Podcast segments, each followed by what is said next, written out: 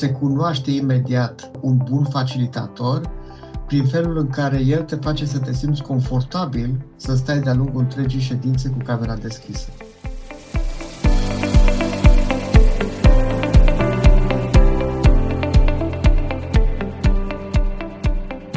Bine ați revenit la Retrospective Agile, un podcast în care privim către agilitate retrospectiv. Sunt Dan Suciu.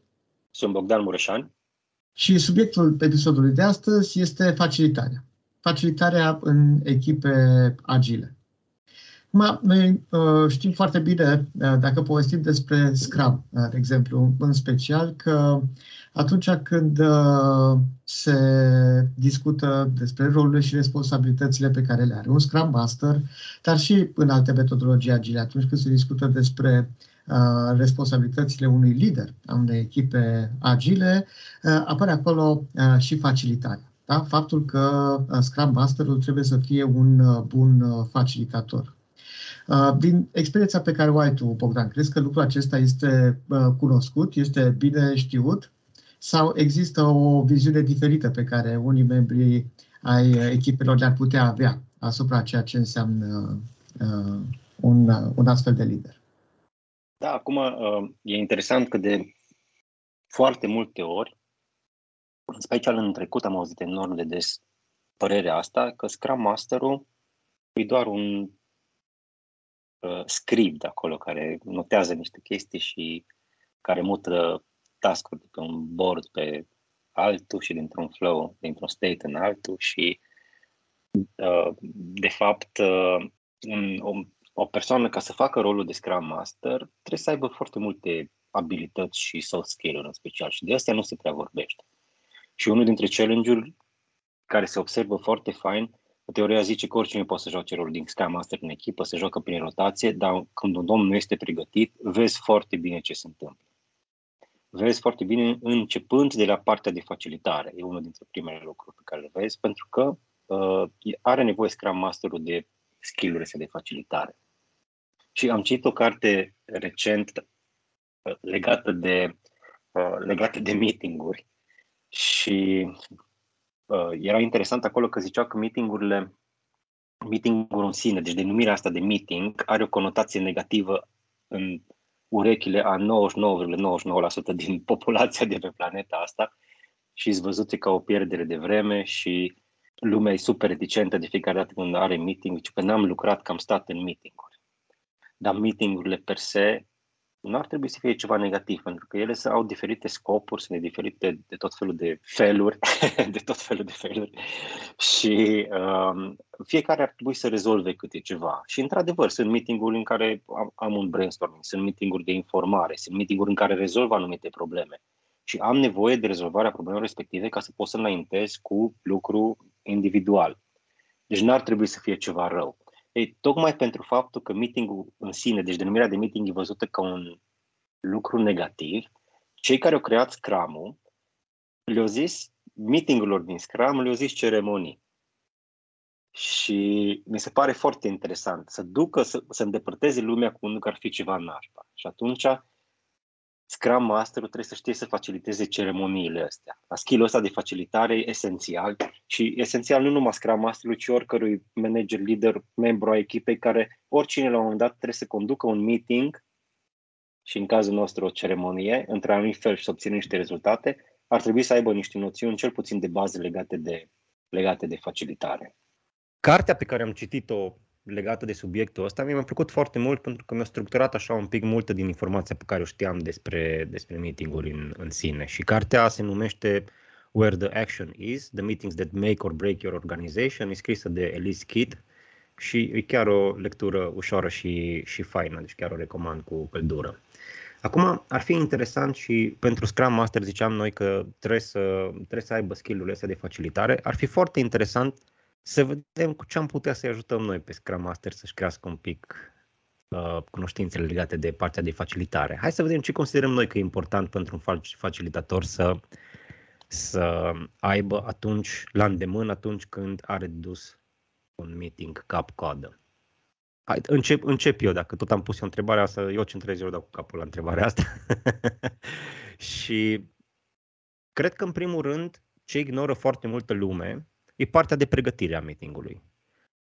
Sunt foarte rare meetingurile care, extrem de rare, care n-au nevoie mă, măcar de o pregătire minimală. Deci eu trebuie să știu de ce am meetingul respectiv, de ce am ceremonia respectivă, care e scopul ei și trebuie să mă pregătesc pentru, pentru ceremonia respectivă. Și pregătirea asta câteodată, cum ziceam, poate să fie mai sumară, câteodată poate să uh, implice inclusiv crearea de nu știu, prezentări, documente pe care să le și dau oamenilor înainte de meetingul respectiv. Adică uh, se întâmplă, se întâmplă câteodată să intrăm într-un, într-o ceremonie cu un document proaspăt creat sau cu o prezentare și să cerem părerea cuiva și sub o limită de timp și să obținem un feedback și să discutăm pe marginea lui și foarte greu atunci on the spot ca lumea din meetingul respectiv să efectiv să vină cu ceva valoros și palpabil. Și atunci ar fi fantastic dacă ar avea un pic de timp înainte să vadă despre ce îi vorbea. Deci, în primul rând, pregătirea și cu atât mai mult în cazul, în cazul ceremoniilor din, din Scrum,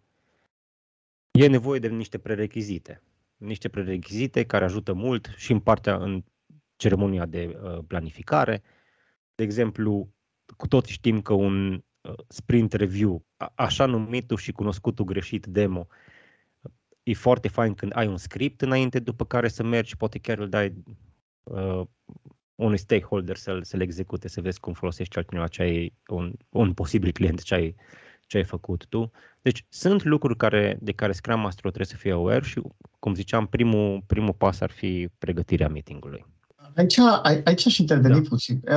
Mie mi se pare lucrul acesta foarte important. De, de mult prea multe ori intrăm cu toții într-un meeting nou total de pregătiți și aflăm Uh, mă rog, acum noi povestim despre acele ceremonii care sunt cu o anumită frecvență și care sunt cunoscute, da? care sunt repetabile, se, se tot uh, Uh, repetă în uh, sprint de sprint. Însă, pe de altă parte, există foarte multe întâlniri, există foarte multe meetinguri în care noi aflăm despre ce o să discutăm în meetingul respectiv în primele 5 minute ale meetingului. Deci toată lumea este complet nepregătită și asta face ca uh, nu neapărat uh, meetingul să fie foarte eficient, pentru că e foarte probabil că la final, până la finalul meetingului nu reușim să luăm o decizie. Lumea mai are nevoie să se gândească puțin, să mai analizeze lucrurile care s-au discutat pentru a putea să ajungă la o concluzie potrivită sau la o decizie, la o decizie bună. În altă ordine de idei, și asta o țin minte foarte bine atunci când am inițiat eu fel de fel de meetinguri, chiar dacă eu m-am pregătit în prealabil și am transmis agenda sau fel de fel de documente preliminare participanților, am observat că ei nici nu s-au uitat peste ele. Deci eu, eu zic că e foarte important să înțelegem că trebuie să ne pregătim de a intra într-un anumit meeting și dacă nu suntem facilitatori. Este foarte important pentru noi ca să nu simțim că pierdem vremea, să venim și noi ca simpli participanți în acel meeting uh, pregătiți. Da? Uh, și e foarte complicat uh, cum ne putem noi asigura, ca facilitatori, că oamenii care intră în meetingul respectiv au citit materialele pe care noi le-am transmis și vin cu o idee despre ceea ce este de, de făcut acolo. Asta e, e o altă, hai să zicem, fațetă a, a monedei și care, până la urmă, ține și de, de modul în care acel facilitator își pregătește uh, meetingul. Chestia asta cu facem așa o mică paranteză. Chestia asta cu cititul, ce se dă înainte de meeting și agenda, care e foarte bine să pui pe, pe meeting agenda și care ce te aștepți de la meetingul respectiv și ce ai vrea să se întâmple și ce o să se întâmple în meeting, cum o să aibă loc evenimentele. E foarte interesant că toată lumea o cere. Deci absolut toată lumea o cere. Când nu este, lumea se atacă, nu știu de ce mă duc în meetingul respectiv, trebuiau împărțite materialele mai repede, dar când îți date din timp, în același timp constați că foarte multă lume nu se uită nici peste detaliile din, din agenda și nu se uită nici peste, uh, peste materialele respective. Eu, eu încă n-am găsit o modalitate ca să pot să enforcez lucrul ăsta decât prin în momentul în care încep să formezi o echipă și ai foarte multe lucruri cu echipa respectivă, cumva intră în, în obișnuință. Este, este ceva care, care necesită timp, este ceva pe termen lung. Da, absolut, absolut. Uh, ar fi super fain să zicem, da, de acum înainte toată lumea citește ce e nevoie pentru meeting respectiv și o să vină pregătit, dar let's be honest, trebuie timp pentru așa ceva să te obișnuiești cu, cu lucrul ăsta. Bun, ce ar mai, ce ar mai fi nevoie? Deci ne-am pregătit, i-am pregătit și pe ceilalți, avem și o agendă. Totuși, cu, to- cu toate astea, atunci când intrăm în meeting, e foarte fain să setăm așteptările corect la începutul meetingului. Adică, de multe ori, chiar dacă s-a vorbit înainte, sau nu s-a vorbit, trebuia să se înțeleagă doar din agenda. E foarte bine ca atunci când intrăm în meeting să zicem, bă, uite, asta vrem să facem astăzi, până aici vrem să ajungem, asta vrem să obținem, trebuie să ieșim cu niște action item-uri sau numai aruncăm cu niște idei și vedem după aia cum continuăm, sau e numai un FYI, sau orice altceva se poate întâmpla în ședința respectivă, în meetingul respectiv. E foarte bine ca lucrul ăsta să fie făcut un, un mic refresher înainte, mai ales când ședința nu e ceva recurent. Așa cum ziceai tu, acum după ce lucrăm, lucrăm împreună într-o echipă și echipa aia merge în ideea scrum de un an, doi, um, e ciudat să intri și să zici în planning, bun, astăzi în planning vrem să obținem asta și asta și asta ar trebui să fie cunoscut. Da? Atunci când apar, când apar ședințe, noi ajută enorm ca la începutul ședinței să fie setate corect așteptările la ce se urmărește în, în meetingul respectiv. Um, și aici, de multe ori, e interesant că se întinde discuția, deci câteodată e foarte clar și merge așa brici, și alte ori uh, se derează meetingul pentru că uh, nu s-a înțeles mai devreme și s-ar putea ca tot meetingul să ia, hai să ne înțelegem de fapt ce să facem în meeting următor, că nu e, nu e clar și nu știm poate nici noi și așa mai departe. Deci trebuie să ne așteptăm și la scenariul ăsta care e un pic, uh, e un pic horror. Deci apar tot felul de, uh, de variante. Noi ca și facilitatori ar cam trebui să fim pregătiți pentru, pentru orice scenariu de genul ăsta. De exemplu, atunci când facem o planificare, ce mi se pare mie eficient e ca dacă suntem într-o ședință de planning, de exemplu cu echipa de Scrum și vedem că n-am reușit în time slot-ul alocat, două ore jumate, trei ore, o oră jumate, depinde, fiecare echipă are ritmul ei și depinde ce pregătește înainte, la cum face planificarea, să nu, să nu o întindem la nesfârșit, hai că mai tragem un pic și mai facem încă o oră în plus și ci trebuie să fim respectful de um, partea asta de timp. Orice, orice ședință am avea, și dacă întindem, părerea mea e că ar trebui foarte puțin cât să terminăm o idee sau așa și să facem un, să facem un follow-up clar cu ce, unde să știm clar ce mai avem de, ce mai avem de făcut.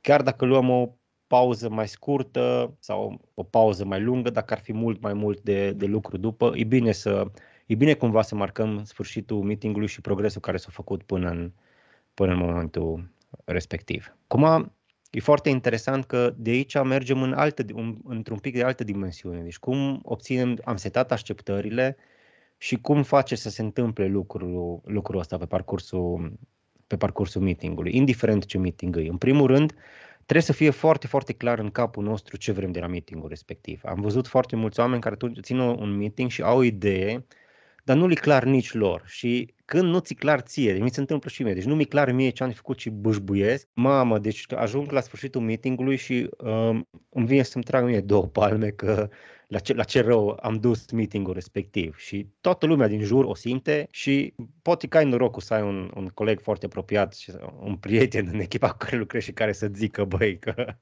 uh, așa, da, E un, un lucru de care trebuie să-ți dai seama și câteodată îți dai seama foarte, foarte ușor și atunci meetingul ăla devine clar, aproape că devine o pierdere de timp. Că tu, de fapt, ai stat o oră, o jumătate de oră, două ore în ceva ce nu are nicio finalitate și n-ai ajuns nicăieri pentru simplu fapt că nu ți-a fost fie, ție clar unde trebuie să-l duci. Când nu ți-e clar unde trebuie să-l duci, nu știi nici ce rezultate vrei să obții, nu știi nici când să nu lași lumea sau să o lași să uh, divagheze foarte mult pe un subiect sau pe, sau pe altul. Deci asta, asta e foarte important. Ei, în momentul în care ți clar unde vrei să ții meeting-ul, e tare bine că atunci când simți că începe lumea să iasă în decor, să folosești tool de genul uh, parking lot sau orice altceva sau pur și simplu să tai anumite discuții astfel încât scopul meetingului să fie atins. Că oamenilor le place foarte mult să se întindă cu poveștile în tot felul de direcții, dar tot ei sunt cei care sunt nemulțumiți dacă la sfârșitul meetingului nu se atinge, se atinge scopul. Băi, am stat în meeting și n-am discutat, dar nu mă uit că eu de fapt am, n-am reușit să răspund la întrebări și să aduc idei și așa pe tema pe care, pe care uh, mi-o propusese. Atunci, unul dintre una dintre tehnicile pe care trebuie să le stăpânească cineva care facilitează, îi să știe când, cât de mult să lase un subiect și când să-l oprească. Și când să-l oprească într-un mod în care să nu le taie elanul celorlalți să vină cu idei în alte situații. Că dacă tu mergi și zici cuiva, băi, ia tași tu din gură că ești pe lângă subiect, a doua oră persoana respectivă nu mai își deschide gura și poate are încă cinci idei bune de zis legate de subiectul respectiv. Ci frumos, asertiv, uite, ne întindem, ieșim în afara subiectului, hai să parcăm subiectul ăsta sau hai să ne oprim că probabil ar trebui un, un meeting cu totul alt scop pentru, pentru treaba asta și să revenim, să fim focusați pe ce avem noi de rezolvat cum în, um, în momentul ăsta. Și, de exemplu, în ceremoniile din Scrum, lucrul ăsta se poate întâmpla foarte ușor. În, de dau un exemplu. În daily stand-up-ul de dimineață, dacă facilitatorul nu e atent, în loc de alea 10-15 minute în care echipa trebuie să se alinieze și să știe toți unde îs și ce fac și ce probleme au, pot să meargă și să discute de o problemă o oră și după aia să-și dea seama că, bă, dar ce mult stăm noi în, în stand-up-ul de dimineață și acolo trebuie restrâns. Asta e cel mai, cel mai simplu exemplu și probabil una dintre cele mai ușoare de gestionat, să zic așa, unii. Apare problema asta și în meeting-uri unde urmărești niște rezultate mai complexe, de, de exemplu stabilești obiective și acolo nu-ți permiți să, să te abați foarte mult de la, de la ce vrei tu să realizezi în meeting, atunci o să ai nevoie de vreo 2, 3, 4, 5 meeting-uri ca să, ca să realizezi chestii mult mai, mai complexe. E, e clar că atunci când vorbim despre daily stand-up, uh, capacitatea asta de a facilita uh, e foarte importantă pentru că repetându-se zi de zi, zi de zi, zi de zi acel meeting, chiar dacă meeting-ul durează cu 5 minute mai mult, per total, pe termen lung, uh, poate să însemne enorm ca timp uh, pierdut în economia proiectului pe care, pe care lucrăm. Însă aici sunt câteva lucruri de care m-aș lega din ceea ce, ce povesteai tu. Uh, prin urmare, spuneai că un facilitator trebuie să aibă grijă să nu se divagheze foarte mult de la subiectul principal. Însă Uh, noi ne așteptăm ca de ce mai multe ori facilitatorul să fie Scrum Master. Asta presupune că uh, Scrum Masterul ar trebui să aibă idee despre subiectul despre care se discută de fiecare dată. Ca să înțelegi dacă se vorbește pe lângă subiect sau nu, trebuie să știi câte ceva despre subiect. Și asta vine puțin în contradicție cu, hai să spunem, definiția standard a facilitatorului, care spune că, mai facilitatorul nu trebuie să fie foarte uh, bun specialist în subiectul care se discută, ci el este, trebuie, el este cel care trebuie să, uh, nu, de la vine facil, da, să faciliteze, să facă procesul de discuție despre un subiect sau altul mai lin, mai, mai simplu. Și aici e așa foarte ciudat, pentru mine e cel puțin o contradicție, hey, cum pot să fac eu o facilitare bună dacă nu stăpânesc foarte bine subiectul despre care se, se discută. De unde știu eu că se discută pe lângă subiect? Cum simt uh, lucrul ăsta? Probabil că aici mă bazez pe niște oameni care, uh, nu știu, știu că de ce mai multe ori sunt uh, la, la subiect, sunt foarte orientați pe uh, o finalitate clară și așa mai departe. Și atunci încerc să văd uh, în ce stare sau în ce mood sunt ei. Dacă văd că își dau ochii peste cap, dacă văd că uh, o parte dintre participanți parcă se plictisesc, se uită pe telefoanele mobile, sau... înseamnă că ceea ce se discută nu mai este de interes comun. Întreaga, întreaga ceremonie sau întreaga ședință a luat-o pe o pantă ineficientă, să, să zicem. Asta ar putea să fie un, un semn. Dar trebuie să fiu foarte atent la toate lucrurile astea.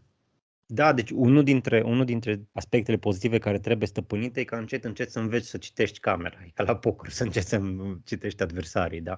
Și exact după lucruri de genul ăsta, de genul ăsta te uiți. Acum, în cazul Scrum Masterului care deja e obișnuit și lucrează cu echipa, nu sunt atât de multe lucruri cu care nu, să nu fie uh, familiar. Într-adevăr, e foarte posibil, de exemplu, dacă se intră în niște detalii tehnice, să nu înțeleagă când o iau lucruri pe arătură, da? Faptul că se intră în detalii tehnice, de exemplu, în, în, în uh, stand-up, e un prim indicator Băi, acum n-ar trebui să vorbim de chestia asta și dacă vorbim mai mult de un minut, atunci ar trebui să oprim și poate e un subiect interesant și ar trebui să aibă loc numai între 2, 3, 4 membri ai echipei care sunt strict interesați de soluția la, uh, la problema respectivă. Deci uh, și natura discuției poate să zică, fără să știi dacă e bine sau e rău, și natura discuției poate să zică și a informației, dacă informația își are locul acolo sau, uh, sau nu. De exemplu, când ai un, un sprint review și începi să arăți, să culegi feedback, scopul să culegi feedback și dacă unul dintre stakeholderi începe să o ia apărătură și îți povestește cu totul altceva ce s-a lucrat în sprintul respectiv, trebuie să, trebuie să ai abilitatea să-i zici, băi, fantastic ce, ce idei ai, ține-le pentru tine. nu, glumesc, ci uh, E fantastic ce, ce idei ai și hai să, le, hai să le discutăm într-un meeting dedicat pentru zona respectivă care nu ține de ceea ce, ce facem noi um, acum aici sau de ce am realizat noi, noi sprintul ăsta. Dar, din nou, uh, feedback-ul poate să aibă niște conotații sau uh, un pic de ramificații, să iasă un pic din sfera ce se, luc- se lucrează, dar să nu fie cu totul altceva, că atunci, de fapt, uh, stakeholderii folosesc meetingul respectiv numai ca să vină cu idei noi și alte lucruri care le vin prin cap și nu e la scopul sprint review-ului. Da, deci natura, citește camera, natura informației și foarte fain remote, când uh, sunt toate camerele închise, să vezi când ăia care, când ceilalți își dau ochii peste cap. și e un, probabil că e un, e un challenge la o echipă care nu e confortabilă să stea cu camerele deschise și să permită celorlalți să le vadă, să le vadă reacțiile. Care comunicarea asta non-verbală e super esențială și un, e unul dintre lucrurile care un pic se pierde în zona asta de remote în care suntem noi acum. Da, dacă vorbim despre, despre sesiuni uh, din acestea, despre întâlniri care se desfășoară online, eu cred că putem spune asta, că se cunoaște imediat un bun facilitator prin felul în care el te face să te simți confortabil să stai de-a lungul întregii ședințe cu camera deschisă. Uh, deci să nu cumva să te simți forțat, să nu te simți obligat, ci pur și simplu să te simți confortabil să participi într-o ședință, să participi într-un meeting cu camera deschisă și să înțelegi importanța acestui, uh, acestui lucru. Mut, mut, mut discuția într-o altă, într-o altă direcție pentru că mie mi se pare foarte important conceptul acesta de Zoom fatigue, așa se numește, Zoom fatigue și care se referă la faptul că, de fapt, pornește de la toată acea teorie legată de spațiu, spațiu personal. Da, există mai multe, mai multe spații, uh, e spațiu intim, spațiu personal, spațiu public uh, și noi îi lăsăm divers, da, e la un metru și ceva, la 2 metri, la 10 metri, în fine. Și uh, în funcție de cât de bine sau cât de puțin bine ne înțelegem cu o anumită persoană sau cunoaștem o anumită persoană, îi permitem să intre într-un spațiu mai apropiat de, de noi. Asta este motivul pentru care, de exemplu, nu ne simțim deloc confortabil în lift sau în uh, mijloace de transport în comun atunci când sunt în spațiul nostru intim, da, chiar lipiți de noi, persoane pe care nu le cunoaștem deloc. Uh, încercăm să le evităm privirea, ne uităm într-un punct fix, încercăm să facem abstracție de ele, să considerăm că ele nu sunt acolo. E bine, atunci când vorbim despre un, uh, un curs, să spunem, da? un curs care este predat în fața 100-150 de, de studenți, fără doar și poate că studenții respectivi, în momentul în care intră în sala de curs, se așează alături de prieteni de lor, da? alături de persoane uh, cu care se simt confortabil să stea da? lângă, lângă ele. Persoanele care, pe care le cunosc mai puțin sau pe care nu neapărat le agrează foarte mult, uh, sunt mai îndepărtate da? într-un alt colț sau într-o altă zonă a sălii. Și asta se întâmplă în mod normal. Eu de câte ori fac un comentariu, dacă se mai întâmplă și asta, sunt mai caustic, sunt mai ironic legat de uh, ceva, mă aud de obicei cei din jurul meu, cei din uh, imediata mea apropiere și râd împreună cu mine. Da? Sunt cei care uh, sunt alături de mine și pe care îi cunosc mai bine, sunt prietenii mei, ca să, ca să spun așa. Și primesc acolo în spațiul meu personal, mă simt confortabil să stau alături de ei. E bine că vorbim despre online, când vorbim despre cursuri online în care intră 100-150 de persoane, lucrurile se schimbă. Dacă tu forțezi oamenii respectivi să stea cu camera aprinsă timp de o oră și jumătate sau două ore, practic, din punctul lor de vedere psihologic vorbind, brusc, încă 150 de persoane sunt la un centimetru în fața lor și se uită exact la ei. Adică sunt toți ceilalți, toți ceilalți colegi, sunt în spațiul lor personal sau în spațiul lor intim. Și asta îi obosește. Asta dă o senzație de disconfort major. Uh, cu siguranță că nu este așa. Cu siguranță că toți ceilalți 149 nu se uită la tine, da? Uh, uh, în același timp, da? Dar tu nu știi asta. Tu ești cu camera pornită, camera da, pe, pe, pe ecranul respectiv este fața ta și ai senzația că toți ceilalți se uită la tine și sunt acolo lângă tine. Și asta îți dă o senzație de, de disconfort. Da? Și atunci cumva trebuie să ne alegem foarte bine momentele în care, într-adevăr, trebuie să-i forțăm pe ceilalți, să se rugăm pe ceilalți să-și aprindă camera sau să le spunem, este foarte ok, dacă vrei să stai cu camera închisă, este foarte regulă pentru că, de fapt, eu țin o prelegere acum, eu povestesc acum, atunci când vrei să pui o întrebare, aprindeți camera în momentul în care uh, am răspuns la întrebare, poți să ți-o stingi și să revii în zona ta de confort, așa cum te simți bine și unde poți să percepi și să înțelegi uh, toate uh, mesajele sau uh, toate lucrurile care se discută acolo mai, mai bine, mai confortabil.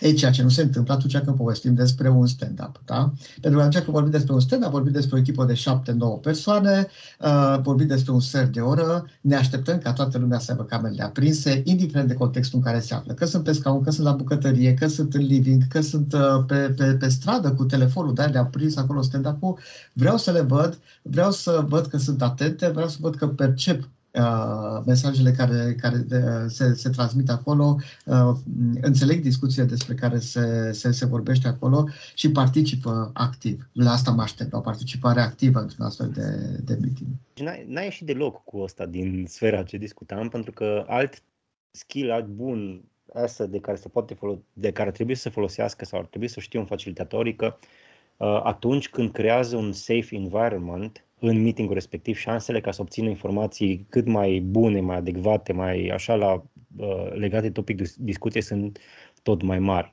Ori tocmai ce ai povestit acum de zona, de zona remote, e o tehnică să poți să-i faci pe cei, pe, exact cum ai zis, pe cei care participă să rămână într-o zonă de confort, să fie, le fie confortabil să participe în, în, în meetingul respectiv.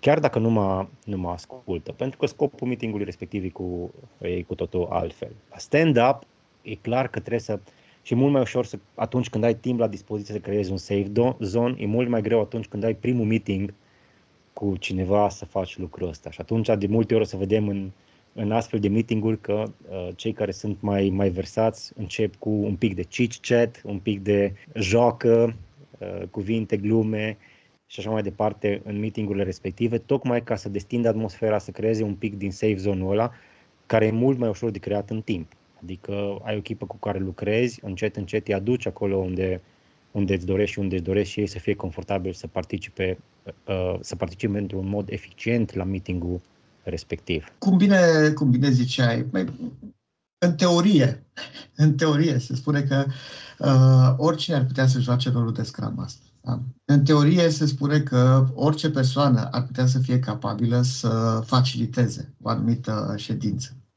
Însă trebuie să avem foarte mare grijă când, când, uh, uh, când facem afirmații de genul acesta, pentru că nu este neapărat uh, chiar, chiar așa. Întotdeauna trebuie să păstrăm o balanță. Uh, aici vine cumva în, uh, sprijinul a tot ceea ce am spus până acum și faptul că o echipă Agile se consideră ca fiind o echipă plată, că nu avem ierarhie, uh, că nu avem persoane care să aibă autoritate asupra celorlalte persoane din echipă, că sunt doar alte persoane din echipă care au responsabilități diferite, etc., etc., etc. Păi este și nu este așa. Este și nu este așa. Adică să fii un bun facilitator înseamnă să ai și capacitatea de a media și de a arbitra anumite discuții contradictorii, chiar conflicte care apar în cadrul unei ședințe, care apar în cadrul unui meeting. Dacă tu nu ai nicio autoritate în fața celor care participă la, da, care sunt implicați în acel uh, conflict, da, uh, e foarte greu să reușești să, să faci un arbitrar sau să faci o mediere. E aproape imposibil Uh, poate chiar din potrivă, s-ar putea să te transformi tu în uh, principalul punct de, de, uh, de refulare, de, de descărcare, dar persoana pe care se vor descărca ceilalți și se mută conflictul înspre, înspre tine. Da? Pentru că e nevoie de o anumită autoritate ca să poți să mediezi uh, anumite discuții de genul acesta. Deci să nu ne îmbătăm cu apă rece, să spunem că oricine poate să faciliteze, oricine poate să fie un bun facilitator și uh, dacă nu are acea... e ca la delegare. Uh, degeaba delegi cuiva să facă o anumită activitate dacă nu e delegat și autoritate. Practic le legat de mâini și de, și de picioare. Deci trebuie să ne ne gândim totuși că, uh, dacă vorbim despre acel Scrum Master, da, mă, uh, Scrum Masterul are un rol administrativ, cum zice la început. Are un rol de facilitator, are un rol de servant leader. Dar și în momentul în care zis servant leader, nu pot să văd că ar putea să joace un rol de servant leader cineva care nu are niciun dram de autoritate asupra celorlalți colegi. Fie că este vorba de autoritate profesională, fie că e vorba despre o oarecare autoritate formală, ar trebui ca asta să existe pentru a reuși să, să, să, să faciliteze sau să fie un foarte bun moderator în echipa respectivă. Da, interesant. Eu cred că tocmai asta s-a realizat cu titlul de Scrum Master, pentru că e un titlu care iese în evidență, adică e Scrum Master și membrii echipei și chiar dacă e un gardian a proceselor, i s-a dat acolo un pic de autoritate, tocmai ca să ajute cu, cu, celelalte, cu celelalte lucruri. Că încet, încet ne, ne apropiem de, de final și ca și niște buni facilitatori ce suntem amândoi, trebuie să povestim cap-codă ce înseamnă dus la cap-codă un meeting. Am vorbit până acum de cum îl pregătim, cum îl ținem uh, sub control, cum setăm corect așteptările, cum ținem lumea focusată. E foarte important ca până la finalul meetingului să-mi, să-mi ating așteptările, adică ce am setat eu ca și așteptări pentru meetingul respectiv. Mai mult decât atâta, e să și trag concluzia dacă am, dacă am reușit sau nu am reușit. Dacă n-am reușit, e foarte bine să existe un agreement între toți participanții la cum continuăm de aici că e nevoie de un follow-up, că e nevoie de a, să zic așa, de a face niște action item-uri fiecare sau de un follow-up comun, cum ziceam. Uh, e foarte important să știe toată lumea unde am ajuns și dacă, dacă meeting-ul a reușit sau nu a reușit în ceea ce, în ceea ce ne-am propus. Dacă avem action item-uri, e foarte bine să agrem asupra lor cu toții și să vedem cum, când, deci să fie corect, clar definite. Cine e uh, responsabil? Asta, și asta e ușor de zis, mai greu de făcut de multe ori îmi scapă și mie, de exemplu, deși uh, fac treaba asta de atâta, de atâta mari de ani, am action item-uri câteodată la care mai uit să-mi setez un timeline când, uh, când ies și este foarte, foarte, este foarte important.